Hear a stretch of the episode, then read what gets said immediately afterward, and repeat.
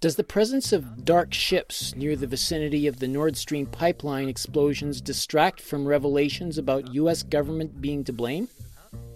If Germany knows the U.S. was responsible for orchestrating the sabotage, why is the European country collaborating to cover it up? How has journalism in the 60s and 70s changed to marginalize in the present even the most stupendous journalists today? What motivated the normally law-abiding state of Russia to wage an aggressive military operation on Ukraine if it was not visibly under attack? This week on the Global Research News Hour, with a story of the destruction of the major natural gas pipelines being orchestrated by Washington, we dig deep into this exclusive report by none other than the journalist himself, Seymour Hersh. With an interview taking up the lion's share of the hour, he discusses the attack, the lack of interest by players at the UN for an independent and nonpartisan investigation, and also the fading of the popularity of his work among mainstream papers and reporters. As well, he mentions his thoughts about the My Lai massacre that won him a Pulitzer nearly 55 years after it happened. In the final phase of our show, we will also hear from a friend and colleague of his, former CIA analyst Ray McGovern, about how he makes sense of Russia's behavior over the past year and what is likely to happen in the future.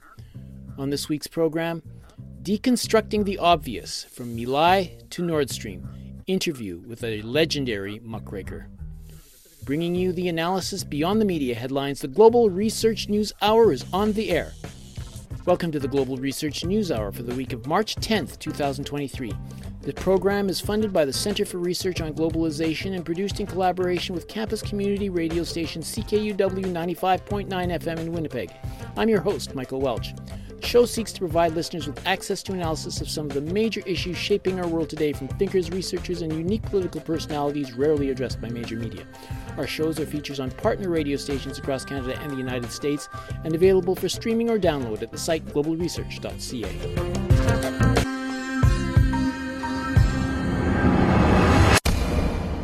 We acknowledge that this show was produced on the traditional territory of the Nishinabe, Ininu, Oji-Cree, Dene, and Dakota, the birthplace of the Métis Nation and the heart of the Métis Nation homeland.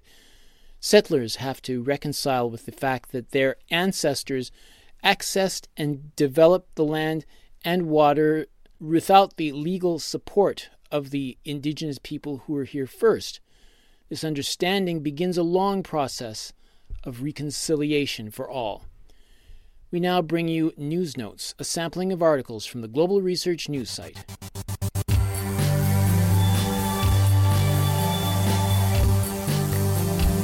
Listeners should know that some of the articles may run against common messaging about sensitive subjects and are not all endorsed by this radio station.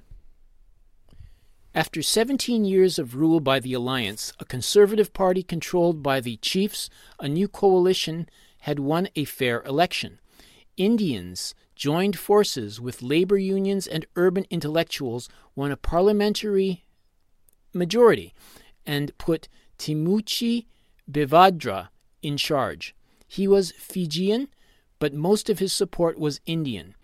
Fear of their future dominance was a handy excuse to overreact. 1 month later, Rabuka closed parliament at gunpoint and brought the old administration back. That comes from the article Fiji's Pacific Ways, Troubles in Paradise by Greg Guma, posted March 9th, originally published on the author's blog site. Greg Guma for Preservation and Change. The paper was published September 21, 2022. COVID-19 Vaccines, an Australian review, was published in the peer-reviewed scientific literature on September 21, 2022. Here's the two sentences from the paper that everyone should read. A worldwide Bayesian causal impact analysis suggests that COVID-19 gene therapy, or mRNA vaccine, causes more COVID-19 cases per million and more non-COVID deaths per million than are associated with COVID-19. An abundance of studies has shown that the mRNA vaccines are neither safe nor effective, but outright dangerous.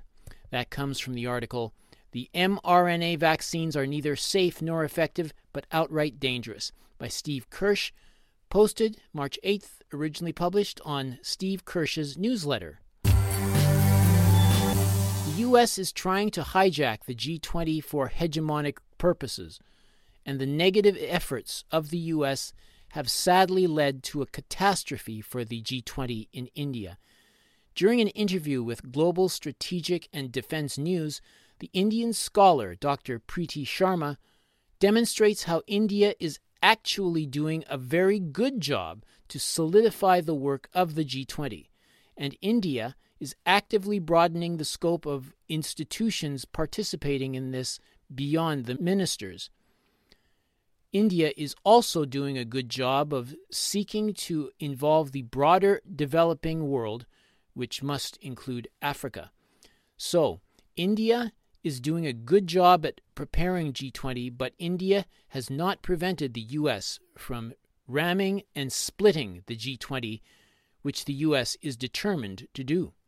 That comes from the article, "U.S. is Trying to Hijack Forthcoming G20 Meeting in India," by Karsten Riest, posted March 8th.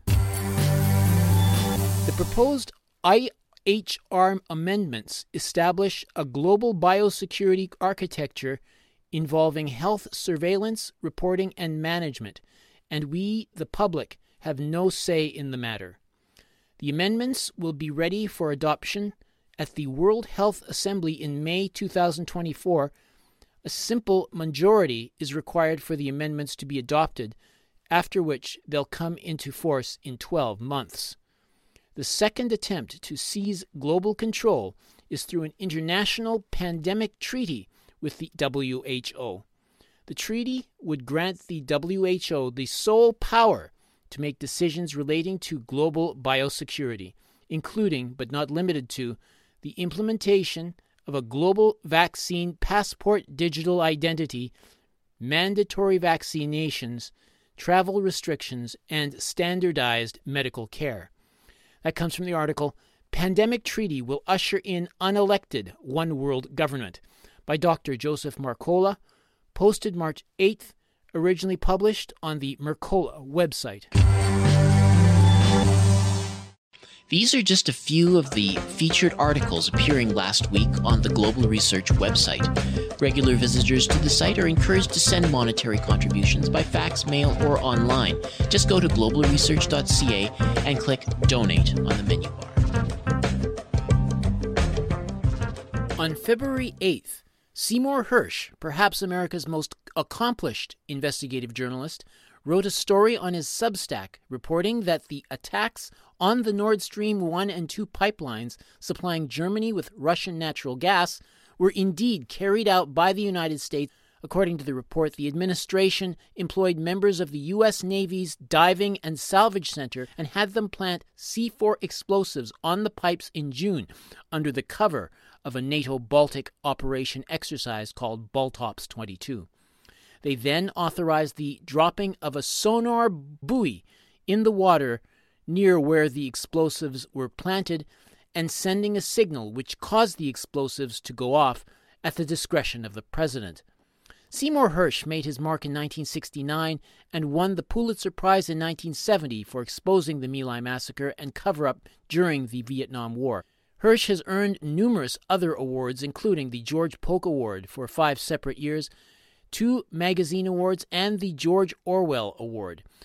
Global Research got in touch with Cy Hersh while he was in his home in Washington to expand more on his story and on some of the increasing pressures on investigative journalists in this day and age. The founder of SpaceNode, Jerry Javernicki, reported that there were 2 dark ships in the vicinity just a few days previous to when these attacks happened. And Otto Tabens, the director of the Baltic Security Foundation, said it would not, quote, "it would not be common practice to have AIS turned off unless the vessels have a classified military mission, or they would have some clandestine objectives, because the Baltic Sea is one of the busiest seas in the world in terms of commercial traffic, unquote. So I mean, I'm not saying there's anything wrong with your facts or anything like that, but I'm saying that, is this a part of the bigger picture, or is it just maybe a red herring? I mean, what are your thoughts about that? I'm not sure what you're asking. Are you asking that? Are you asking that because there are others who do what work in open source intelligence have a different understanding? Well, people in open source, they've sort of quieted down the last couple of weeks. Yeah. But basically, they said, for example, I describe an airplane, an American surveillance airplane that was flown out of a base in Norway, was to trigger the bombs. The bombing took place on September the 26th. They about sometime in the morning, they dropped a sonar beam, which was going to go through. You have to use very low frequency in water. If you go to a high frequency, the water just absorbs it. Low frequency that hits a receiver down below. There's 260 feet where the pipelines then, and they trigger a device that triggers the explosions. All it takes 20, 30, 40, I don't know how long. Usually allow 2 minutes for the divers to get out, 2 hours rather, for the divers to get out for safety. So they usually set for 48 hours, but I have no idea how long they set them for in this case. And so the open source guys, they said there's no such plane there. And they also, described the ship I used. It was the Alta class minesweeper or mine layer. They're two different designs. I don't remember which it was. One lays the mine and one finds it, hunts it. There's a mine hunter and a minesweeper, and they're slightly different. And one couldn't find that at any time it was compatible with the time I said that the explosion took place. And I will tell you about open source intelligence. I can just tell you what happened a couple of 10 days ago, more than that. Our president, President Biden, flew to see Zelensky, if you remember. They had a visit, and he went to Kyiv. He actually showed up in Kyiv and took a walk with him. I don't know if you remember reading that, but it was in the newspapers. And the account is either the Washington Post or the New York Times account, a very detailed account of this security risks that he took. And it describes as the plane got into Poland. At some point, it turned off their transponder. If you don't know what a transponder is, it's an IFF signal that all planes have to use. So everybody knows where they are in case of a problem. They turned it off. Why did they turn it off? Because they didn't want to be seen. So maybe just the American plane that dropped a boy on a very, very highly classified mission, maybe they did turn off their transponder rather than be, open source intelligence doesn't see anything. When they talk about two dark ships, they're talking about images, electronic pulses.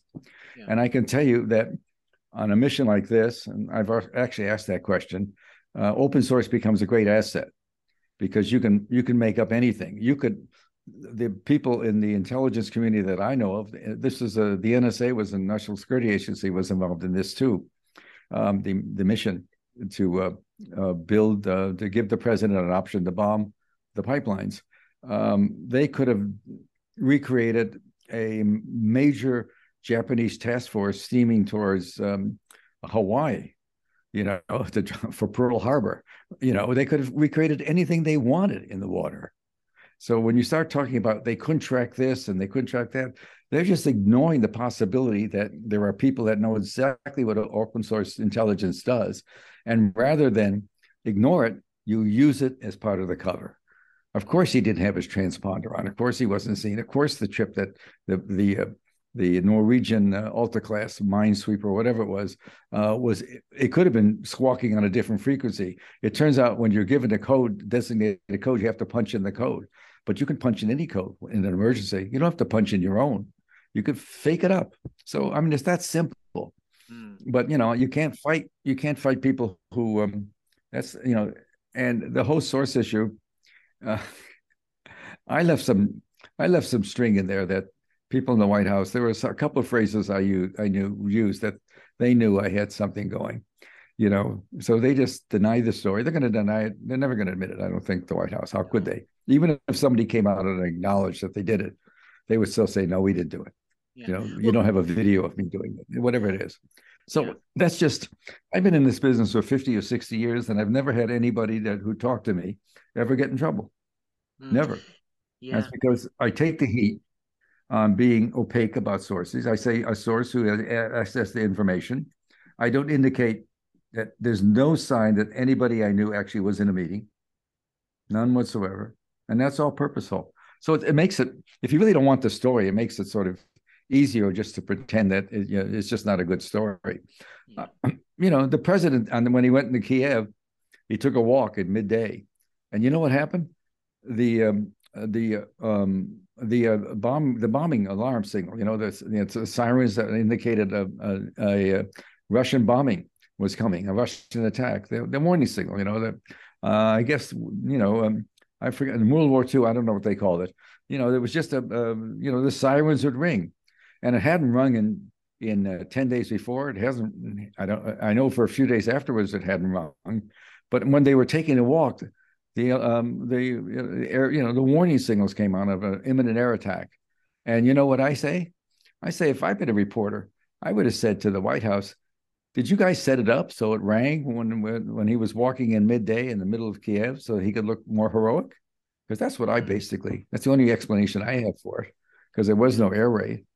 So here comes all these air raid signs out, and the press all writes about it. It's amazing. It's just like there's no skepticism about anything anymore in the media. I worked at the New York Times for 7-8 years, and I published story after story about important stuff, the CIA and Allende and the CIA spying on American citizens without naming a source. Yeah, there's no trouble then. You could do it. That's part of the business.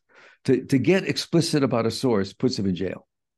Yeah. Well, let me just bring up the point about how, I mean, yeah, you're definitely, if nothing else, I mean, logic suggests, I'm just bringing up Star Trek's Mr. Spock, logic suggests that if anything else, given your reputation for protecting whistleblowers and accepting it and being vindicated, you would think that this justifies a further expansion of an objective investigation. And I recall during February 22nd to 24th, I mean, there was Jeremy Sachs and Ray McGovern, a former CIA analyst, who were, you know, presenting a deposition to the UN Security Council, you know, talking about, you know, the need for a further investigation. And, you know, it seems like that you know, Russia wanted to have the UN Security Council bring about a more objective investigation, because, you know, the people are there, like from Denmark and Germany and Sweden, are saying, well, no, that we're doing our own investigation.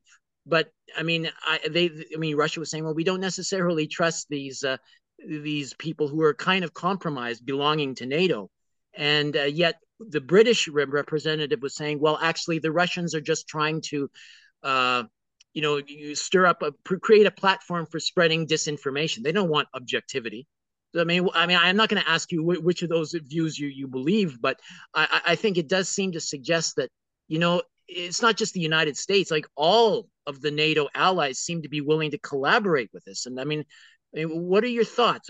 Are they being blackmailed or what? You know, what difference does it make what I think? Come on. What you're missing is one of the most strident objections to an investigation came from the United States. Absolutely. And came from the U.S. And so that to me would be the most salient point, that the Americans don't want an investigation. Why doesn't anybody ask the White House, since the president of the United States, we don't know what the president thinks. We just had a spokesperson say no, and a spokesperson for the CIA say no, it's a lie. I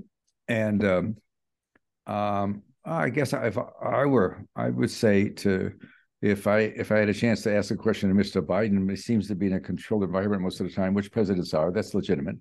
I would just say, well, you're president and you didn't do what you say, and you worry about Russia, but, you know, you're president. Why don't you ask your intelligence community? There's something called the ONI, Office of National Intelligence, which is the top dog among all the dogs in the intelligence world. Why does the term of art is called tasking? Why does you just task the American intelligence community to do a deep study and tell you who did it? Because we monitor everything. We could find out who did it. You could ask the guy that runs the intelligence office for the director of national intelligence has access to everything, covert, non-covert signals. The CIA has a branch called the Directorate of Intelligence that does great work, and another lower level. If you have a group in the field like there was in Norway at that time, there's a special unit in the CIA that monitor in the agency that monitors even local phone calls to make sure they're still covert. They're not being exposed, or some neighbors and saying there's something funny going down, across the street. Of course, they're on an island, but still. And why didn't we ask that question? Why does anybody want to ask that question? I don't know why somebody in the White House press corps doesn't. Well, maybe that, when I was at the New York Times, I was given the honor of being asked to be the White House correspondent. This is in the 70s. And I was an investigative reporter. I didn't want to have a beat, even at the White House. And I was under pressure to do it on grounds. This is the way you could become a columnist and become a editor, that kind of stuff. And they wanted me to do it, 73, 74, during Watergate. And I went for one day, and I saw the press corps yell and scream at Ron Ziegler, who was then Richard Nixon's press secretary, yell and scream at him and call that reporting for the day. And after one day, I told Abe Rosenthal, the editor of the paper, that I don't want the job. I'm going on back to, I won't cover the White House. It's not being a reporter, it's being a Yahoo. And they were very angry at me about it. So I eventually threatened to quit. And I got my way. I got taken off the beat and got back to being a reporter. There's something about the White House beat that's very insidious, because if you make trouble, you don't get access. That's what it's all about. Apparently, a secret source now is the press secretary calling you into her office or his office with a senior official who gives you a private briefing about something. And in you go with it. No questions asked. That's what's passed for intelligence, as they are good reporting. It's very sad. Makes me sad. I was there in a different world when we were much more skeptical of every president. Yeah. Well, I know. I don't know where this goes. I don't know where this goes with your. I don't quite know where you're going with the questions. Why don't you ask me a simpler question? Basically, I'm thinking that if like everybody, I don't care what you think. I don't care what you think. Tell me. Ask me a question. Okay.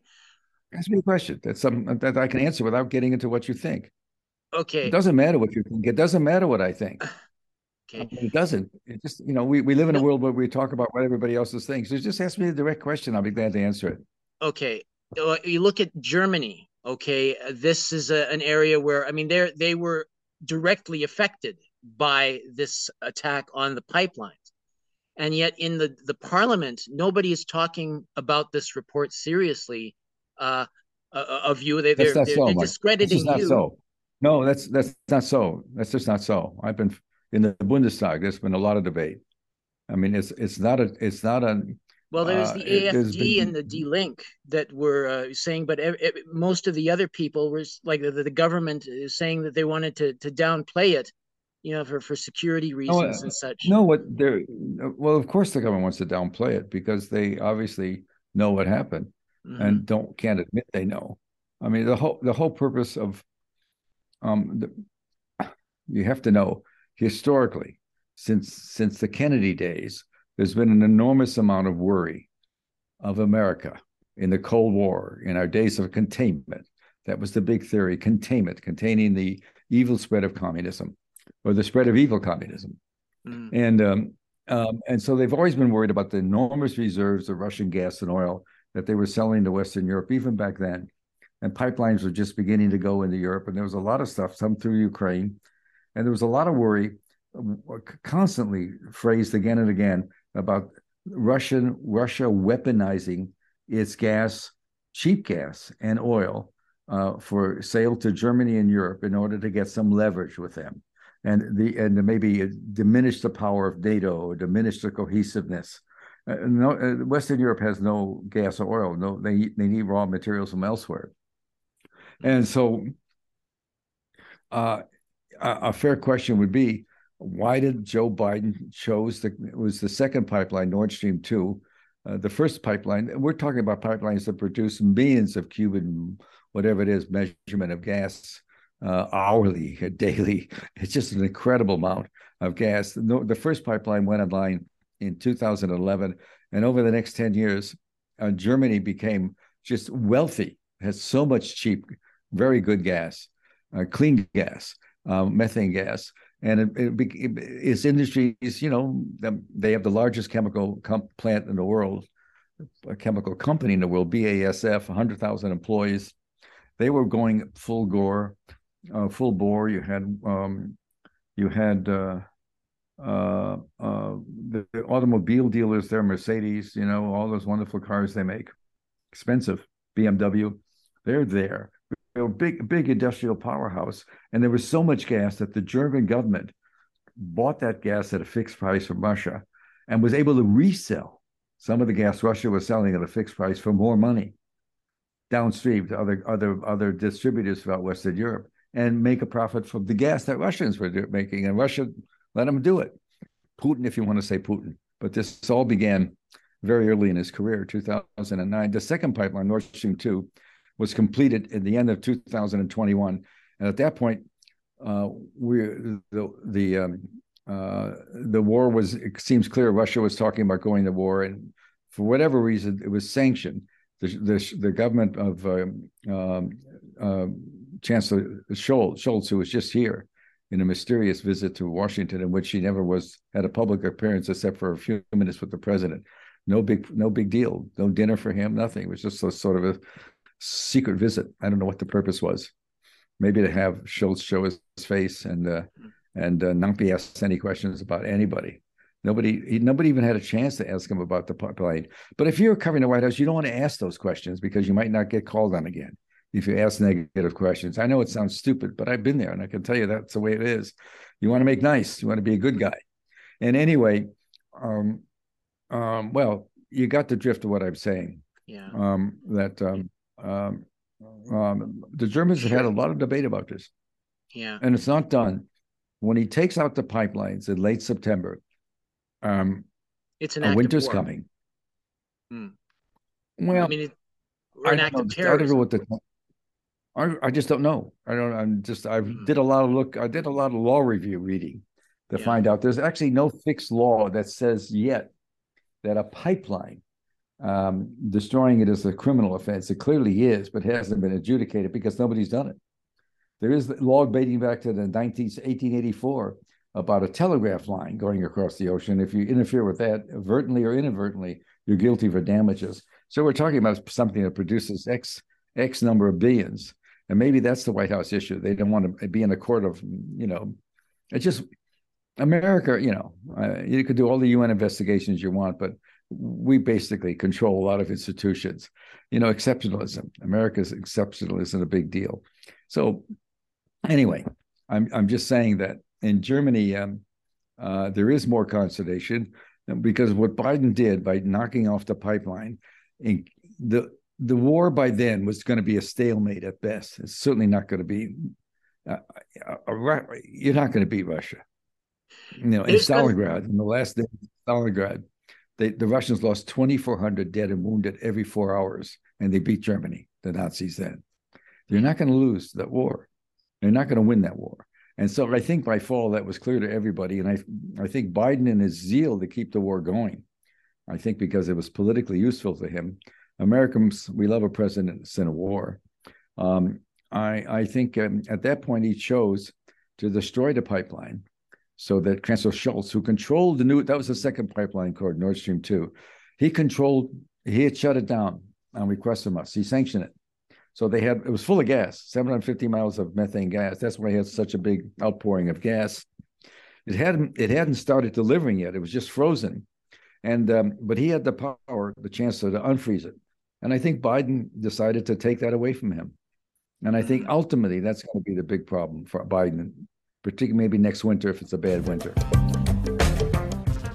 You're listening to the Global Research News Hour, broadcasting from CKUW 95.9 FM in Winnipeg and from partnering radio stations across Canada and the United States. I mean, you're seeing the people rising up on the outside in tens of thousands recently in Berlin. I mean, is this going to lead to not only the end of this war, but the end of dismantling NATO? Or are they going to perhaps do something else to maybe, you know, push up the pressure a little bit, maybe even a nuclear false flag or something like that? Well, I mean, that's all. There's no question that we haven't heard the end of the destroying the pipeline. What Biden did is basically he told Europe, Germany and Western Europe, we've had the backs of Western Europe and Germany since World War II. We helped rebuild it. We turned it into model democracies, which is the European countries are fun to visit. They're open, friendly. I mean, things are tense now because of immigration, et cetera, and crime. But basically, Western Europe is, if there was a success story for us after the war, it was in Western Europe, in places like Greece and particularly Greece and Italy. We were so crazed about the extent of communism, we actually sided with some of the people who fought for the Nazis in Greece in particular, because they were anti-communists. I mean, after the war, we made a lot of horrible, really awful things we did in terms of anti-communism, but not in Western Europe. It was left, and it became, we've always had their back.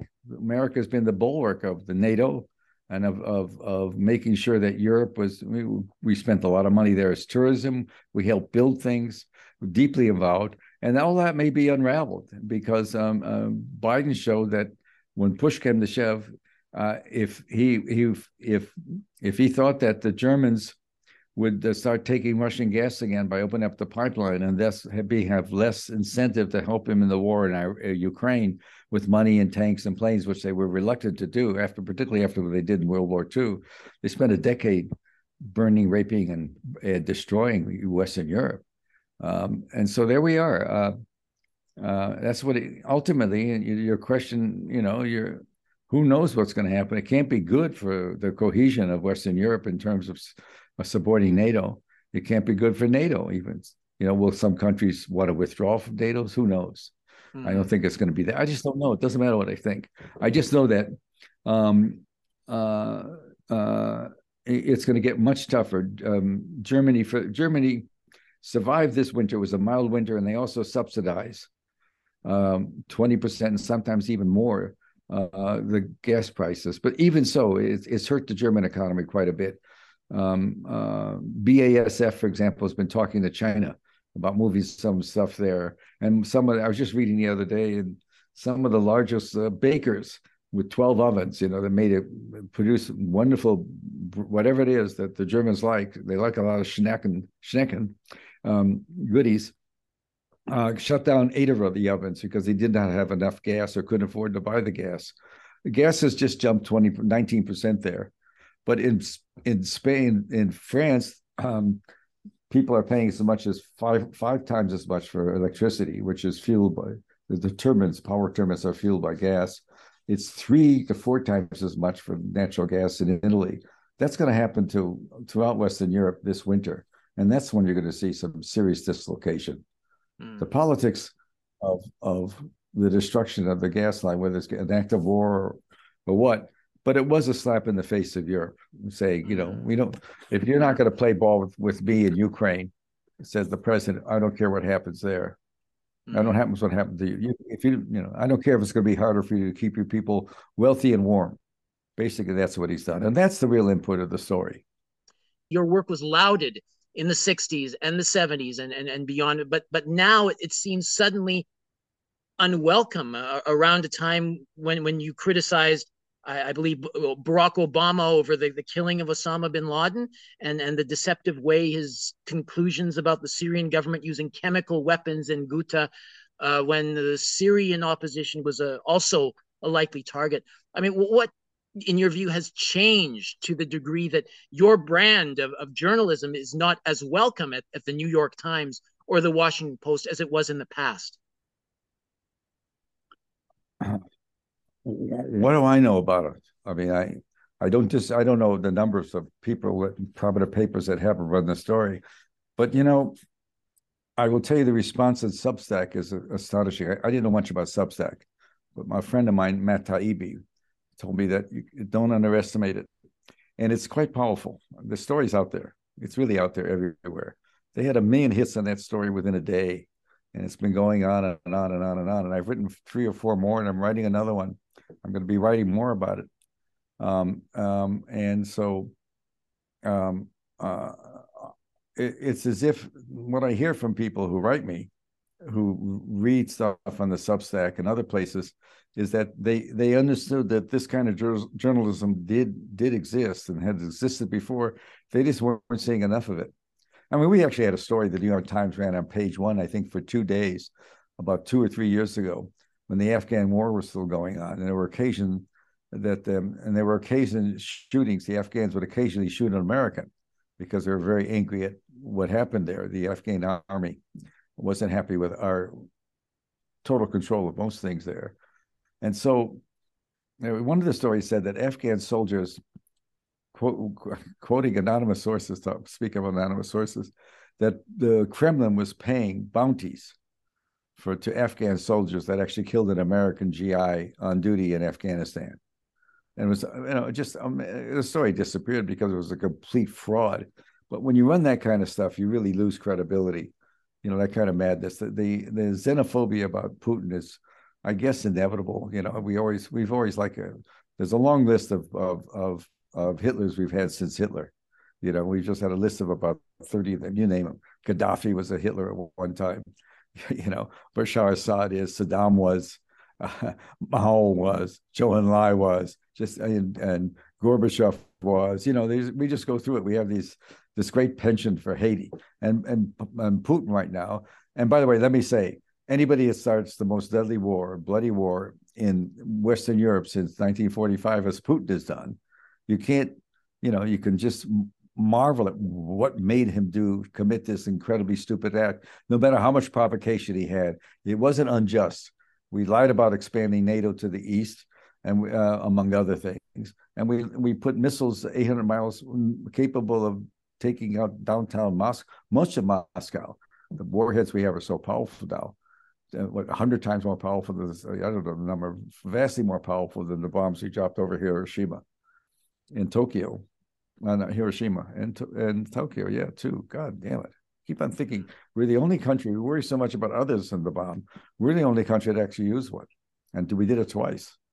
So we can talk all week about it, but the media of today, as you just said earlier, isn't the media it was when I was around. It's a lot different. Yeah. You either like Fox or you like CNN and MSNBC, and none of them come close to giving you news. You know, yeah. MSNBC, if they're not talking about January 6th, they're talking about this guy who was elected a Republican to the House, who's sort of he's not only just a liar, he's really probably very sick. He enjoys being caught out. I think he's very delusional. You know, he's not interesting to me. He's so crazy. What's his name? What is his name? Sandoval, what's it? The one that's in trouble. Oh. Remember, he was elected from a house district that had some in Westchester, or I think it was some in Brooklyn and some in one of the New York counties farther east. But anyway, I don't know. Whatever his name is, he's more of a crazy man than anything else. Okay, I'm ready to go. You want more? What else? Yeah, well, I'll just ask one more question, I guess, to kind of tack it off, because we're 10 days away from the 55th anniversary of My Lai. Okay, and I know that I heard that you went back to My Lai decades later to actually, check it out, and at the response of the invitation by the Vietnamese government, and it turns out that you actually met a survivor of the massacre. Okay, so I was just wondering how that experience may have resolved or capped off this really historic story that basically set you as a force to be reckoned with in the journalistic world. Oh, you could never cap it off. It's always there. I didn't know the anniversary is coming up. I don't take pleasure in that story. I mean, obviously, it was a big story for me. I was a freelance writer, and I'm writing about a massacre that took place a year and a half earlier, and it did change the course of the war, I think. But still, I was in the Army as a grunt with the rifle M1, and I went through basic training with a bunch of kids, and I remember distinctly that there was some alert. A dispute between North and South Korea, and we were put on alert. Which was crazy. We were 1961, 62. We couldn't care less about the army. we did our thing, but we just waited to get out. And I remember I probably would have gotten on the plane and gone to Korea to fight the North Koreans or maybe the Chinese, who knows, and be murdered like we were in 1950, not because of the flag, but because of my colleagues. I had buddies and friends. And so you wonder, the kids who did what they did, you know, what their motives were. Look, it's just, the truth of the matter is that anybody who starts a war really is, like Putin did. Although I must say the provocation was acute. And we had to know what we were doing. I think this administration has lost its mind about communism. The way they talk to the Chinese and the way they talk to the Russians, it's just, it's not credible. It's just crazy. It just doesn't make sense. They're just being totally provocative. I guess they think it doesn't, Tony Blinken, the Secretary of State, wouldn't go to a meeting with his peers in China because of a balloon. Remember that? Yes. A couple of weeks ago, because of a balloon, weather balloon, or whatever it was. A balloon? He canceled a meeting because of offended. I mean, it's just, they're just children. And this is a real serious business. And I'm sorry about the president's leadership, but it isn't there on this issue. Mm-hmm. And so let me leave it at that. No, I don't take pleasure in me. And by the way, I was a ghetto kid. And by that, I mean, even though I went to the New York Times in the heyday of, the people there were the editor of the Harvard Crimson and the Yale Daily News and stuff like that. I grew up in Chicago. My parents were immigrants. First language wasn't even English, even in the house. And my father ran a small laundry cleaning shop in the Chicago's Black Ghetto on 45th Street in Indiana Avenue. And I worked there since 13. And when he got cancer, when I was just 15, he died 2 years later after a long, horrible, evolving cancer that went from everywhere to his brain. And I was the least afraid of him in my house, so I could take care of him. And then I got a scholarship, I got a no fee. I paid $100 a quarter to the University of Chicago.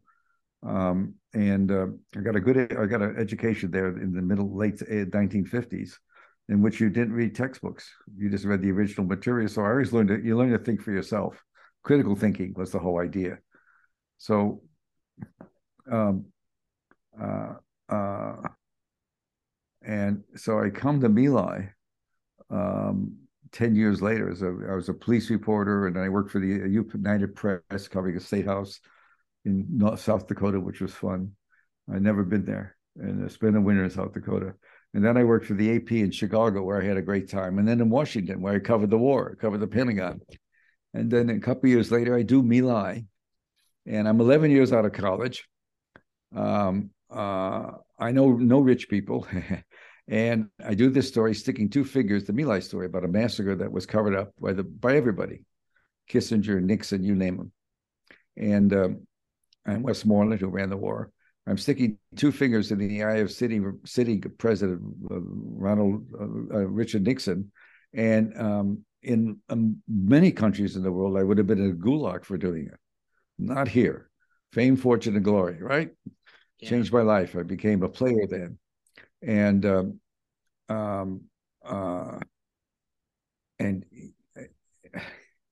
so you can't. There's no way I'm going to ever underestimate America and the freedom it has, even though we have all these problems with guns, an awful legislature. I mean, give me a break. When I was doing stuff on the war in the 70s for the New York Times, my friends were in the Senate, in the House, in the Democrats, and also there were many moderate Republicans. The famous War Powers Bill of 1973 that barred Nixon from using forces again in Vietnam was written by a Republican senator of many years. I mean, that we had a different Congress. Can you imagine Chuck Schumer, who's now the head of the Senate, calling for an investigation into whether or not the White House was involved in the hitting of the pipelines? Not a chance. So It's a bad time. Anyway, I got to go back to work. I'm glad I finally caught you. Thank you so much. If I sound cranky, it's because I have a headache. Okay. But I'm back at work. And thanks for being so forbearing, because we and I had to cancel stuff long in time. You're the only one. You're the only one I'm doing this week. I hope. Okay. Thank goodbye. You so much, sir. That was my extensive conversation with the legendary award-winning journalist Seymour Hersh. Stay tuned. Ray McGovern is up next.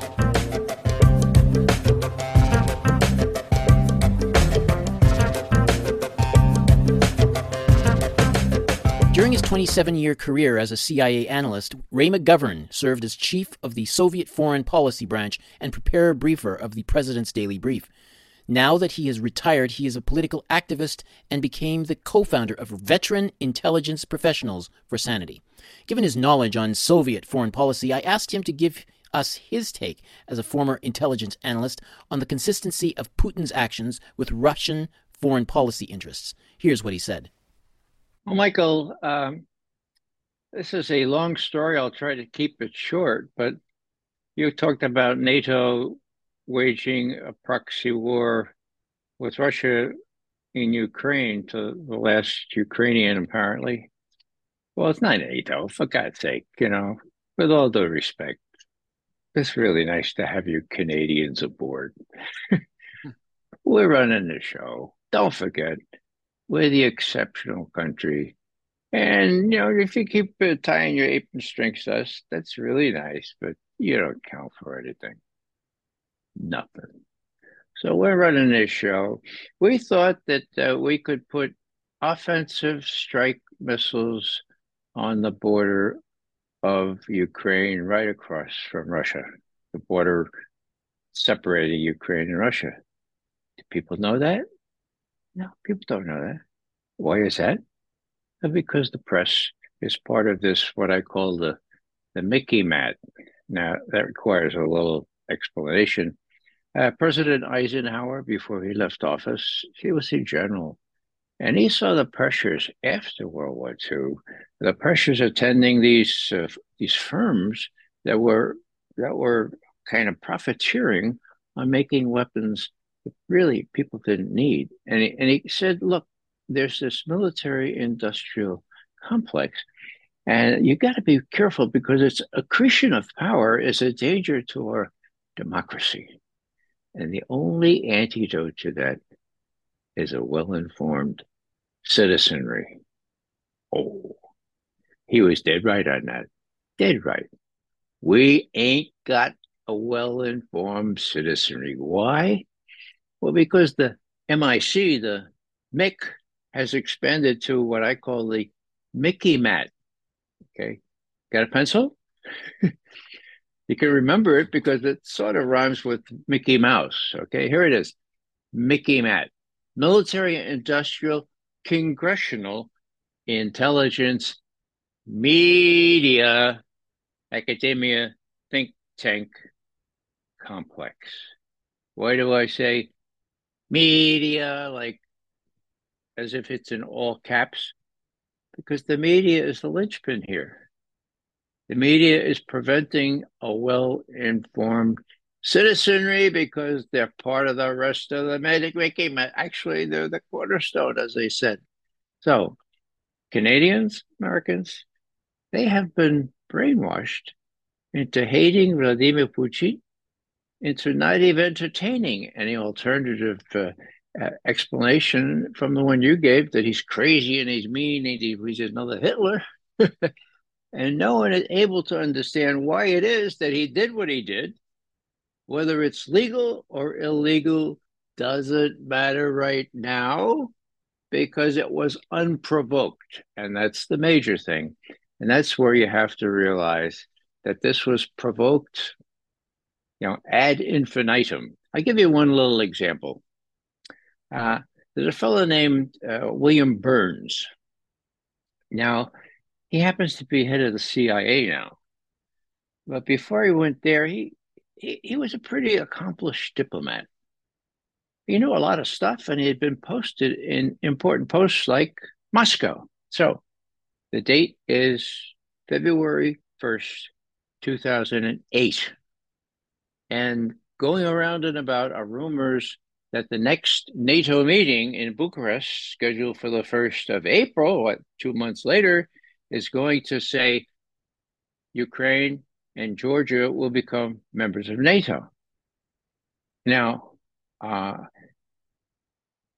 the Russians, of course, knew this. And so Mr. Sergei Lavrov, who happens to still be the foreign minister, called Mr. Burns, Mr. William Burns, our ambassador in Moscow, in the foreign ministry, said, Mr. Burns, do you know what "niet" means? Burns said, well, I suppose. So "niet" means "niet." You are talking about making Ukraine and Georgia members of NATO? "Niet." That is our red line. If that happens, there'll be civil war in Ukraine, probably. We will almost certainly have to decide whether or not we send Russian troops in there to intervene. "Niet" means "niet." Tell your folks. So, to his credit, Ambassador Burns sends a cable back with the title, "Niet" means "niet," Moscow's red line on admission of Ukraine and Georgia to NATO. Clear as can be. In his ambassador's comment, he says, you know, the Russians are really and truly upset about this. I mean, they have their own geopolitical concerns and strategic concerns right on their border. And, you know, it's understandable that, I mean, the Russians have those. So in those days, William Burns was a pretty straight shooter. He sends it back to Dick Cheney and Condoleezza Rice, and another fellow Junior Bush. And they say, screw you, we're going to do what we want to do. And so 2 months later, at the Bucharest summit, the final declaration says, Ukraine and Georgia will become members of NATO, period, end quote. Okay, now, why do I mention all that? Well, number one, we know that in a very real way because we have that cable from Embassy Moscow. Is it genuine? Well, if I've seen in my duties as chief of the Soviet Foreign Policy Branch, I probably saw 3,000 or 4,000 of those cables. Yes, it's genuine. Now, and we get it. Thank Julian Assange and this incredible method he instituted where people could take something like that, put it up at the ether, and it can come down in Ray McGovern's computer, for God's sake. Okay, so it's authentic, it's documentary, and the point is that this same Bill Burns, you know, who was told by Sergei Lavrov in 2008, this would be a provocation that we would have to respond to, now says, the Russian invasion of Ukraine was unprovoked. It was unprovoked. Now, that's sad because the head of intelligence is not supposed to be part of the propaganda team.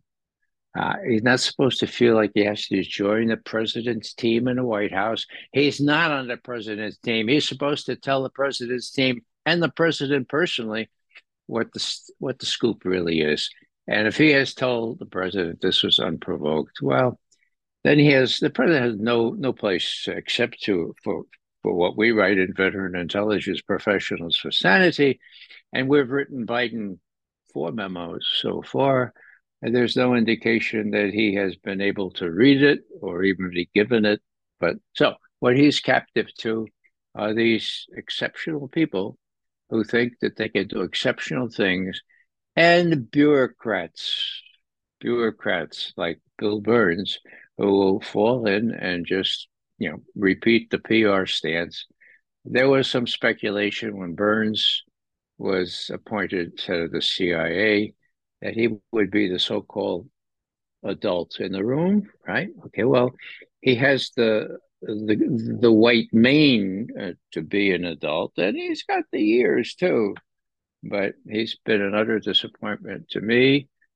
And the sorrowful thing is Biden probably doesn't have a clue that he's being ill-served, not only by Bill Burns, but by, you know, it's the Biden, Blinken, Nolan, Sullivan. I mean, it sounds like a crooked law firm. It sounds like Dewey Dewey, Cheatham, and Howe. Do you remember from Car Talk? Dewey, Cheatham, and Howe. Yeah. Well, I mean, these guys are, well, let me just say one thing before I stop this little soliloquy, and that is that the New York Times has a really, really interesting piece out today. And it says, we have been looking into who blew up the Nord Stream pipelines on September 26th. And we have new information, and we're collecting this new. We think it might have been the Ukrainians. Oh wow! Maybe not Zelensky, but a kind of a rogue element. So but Ukrainians. Now we're not sure about that, but we have all this info. We're compiling now, and we're going to consult with the Danes and the Swedes and the Germans, and we're looking at it all. We think it was the Ukrainian. Now, that is risible, a new word I learned in analyzing U.S. propaganda. Risible, for those of you who don't know, is laughable, okay? But it's also highly enlightening. In what sense? I think finally it's getting through the heads of people, the CIA, who run that broadsheet called the New York Times, that the war is not going well in Ukraine, that Congress is likely to cut off funding for the war, that the Russians are on the move, and that we're going to have to get Zelensky out there the same way we got other dictators that we supported. And then when they were of no further use, we sort of ditched them. So there have been a lot of straws in the wind that Zelensky is being criticized in sort of tangential ways. But this is, in its own obscure way, obscurantist, I would say, the best straw in the wind that I've seen, that Zelensky may not be long for this world in terms of being head of Ukraine. He's got a nice, don't worry about him. I mean, he and his wife have these nice places. I think of the Seychelles or the Riviera or something. They'll be okay, okay? They probably won't be assassinated like Allende or like the Ukrainian Mossadegh or like No Zin-Ziem, the head of South Vietnam, way back when John Kennedy first took over. So yeah, he'll be treated nice. And I don't know what's going to happen to the neo-Nazis up there in Kyiv, but they'll find a pretty hospitable place in, of all places, Poland, Hungary. You know, it suffered greatly under Nazis, the proto-Nazis, the early Nazis. Not too long ago. That was retired CIA analyst turned political and peace activist Ray McGovern. You can get more of his thoughts and essays on his website, raymcgovern.com. Next week, we take a look at modern threats to journalism in Ukraine and around the world. Join us in 7 days. You're listening to the Global Research News Hour, a program funded by the Center for Research on Globalization and produced in collaboration with campus community radio station CKUW 95.9 FM in Winnipeg on the traditional lands of the Nishinabe, Ininu, Oji-Cree, Dene, and Dakota, the birthplace of the Métis Nation and the heart of the Métis Nation homeland. The show airs on partner radio stations across Canada and the United States and is available for streaming or download at the site globalresearch.ca. To leave feedback on this program, please email globalresearchnewshour@gmail.com.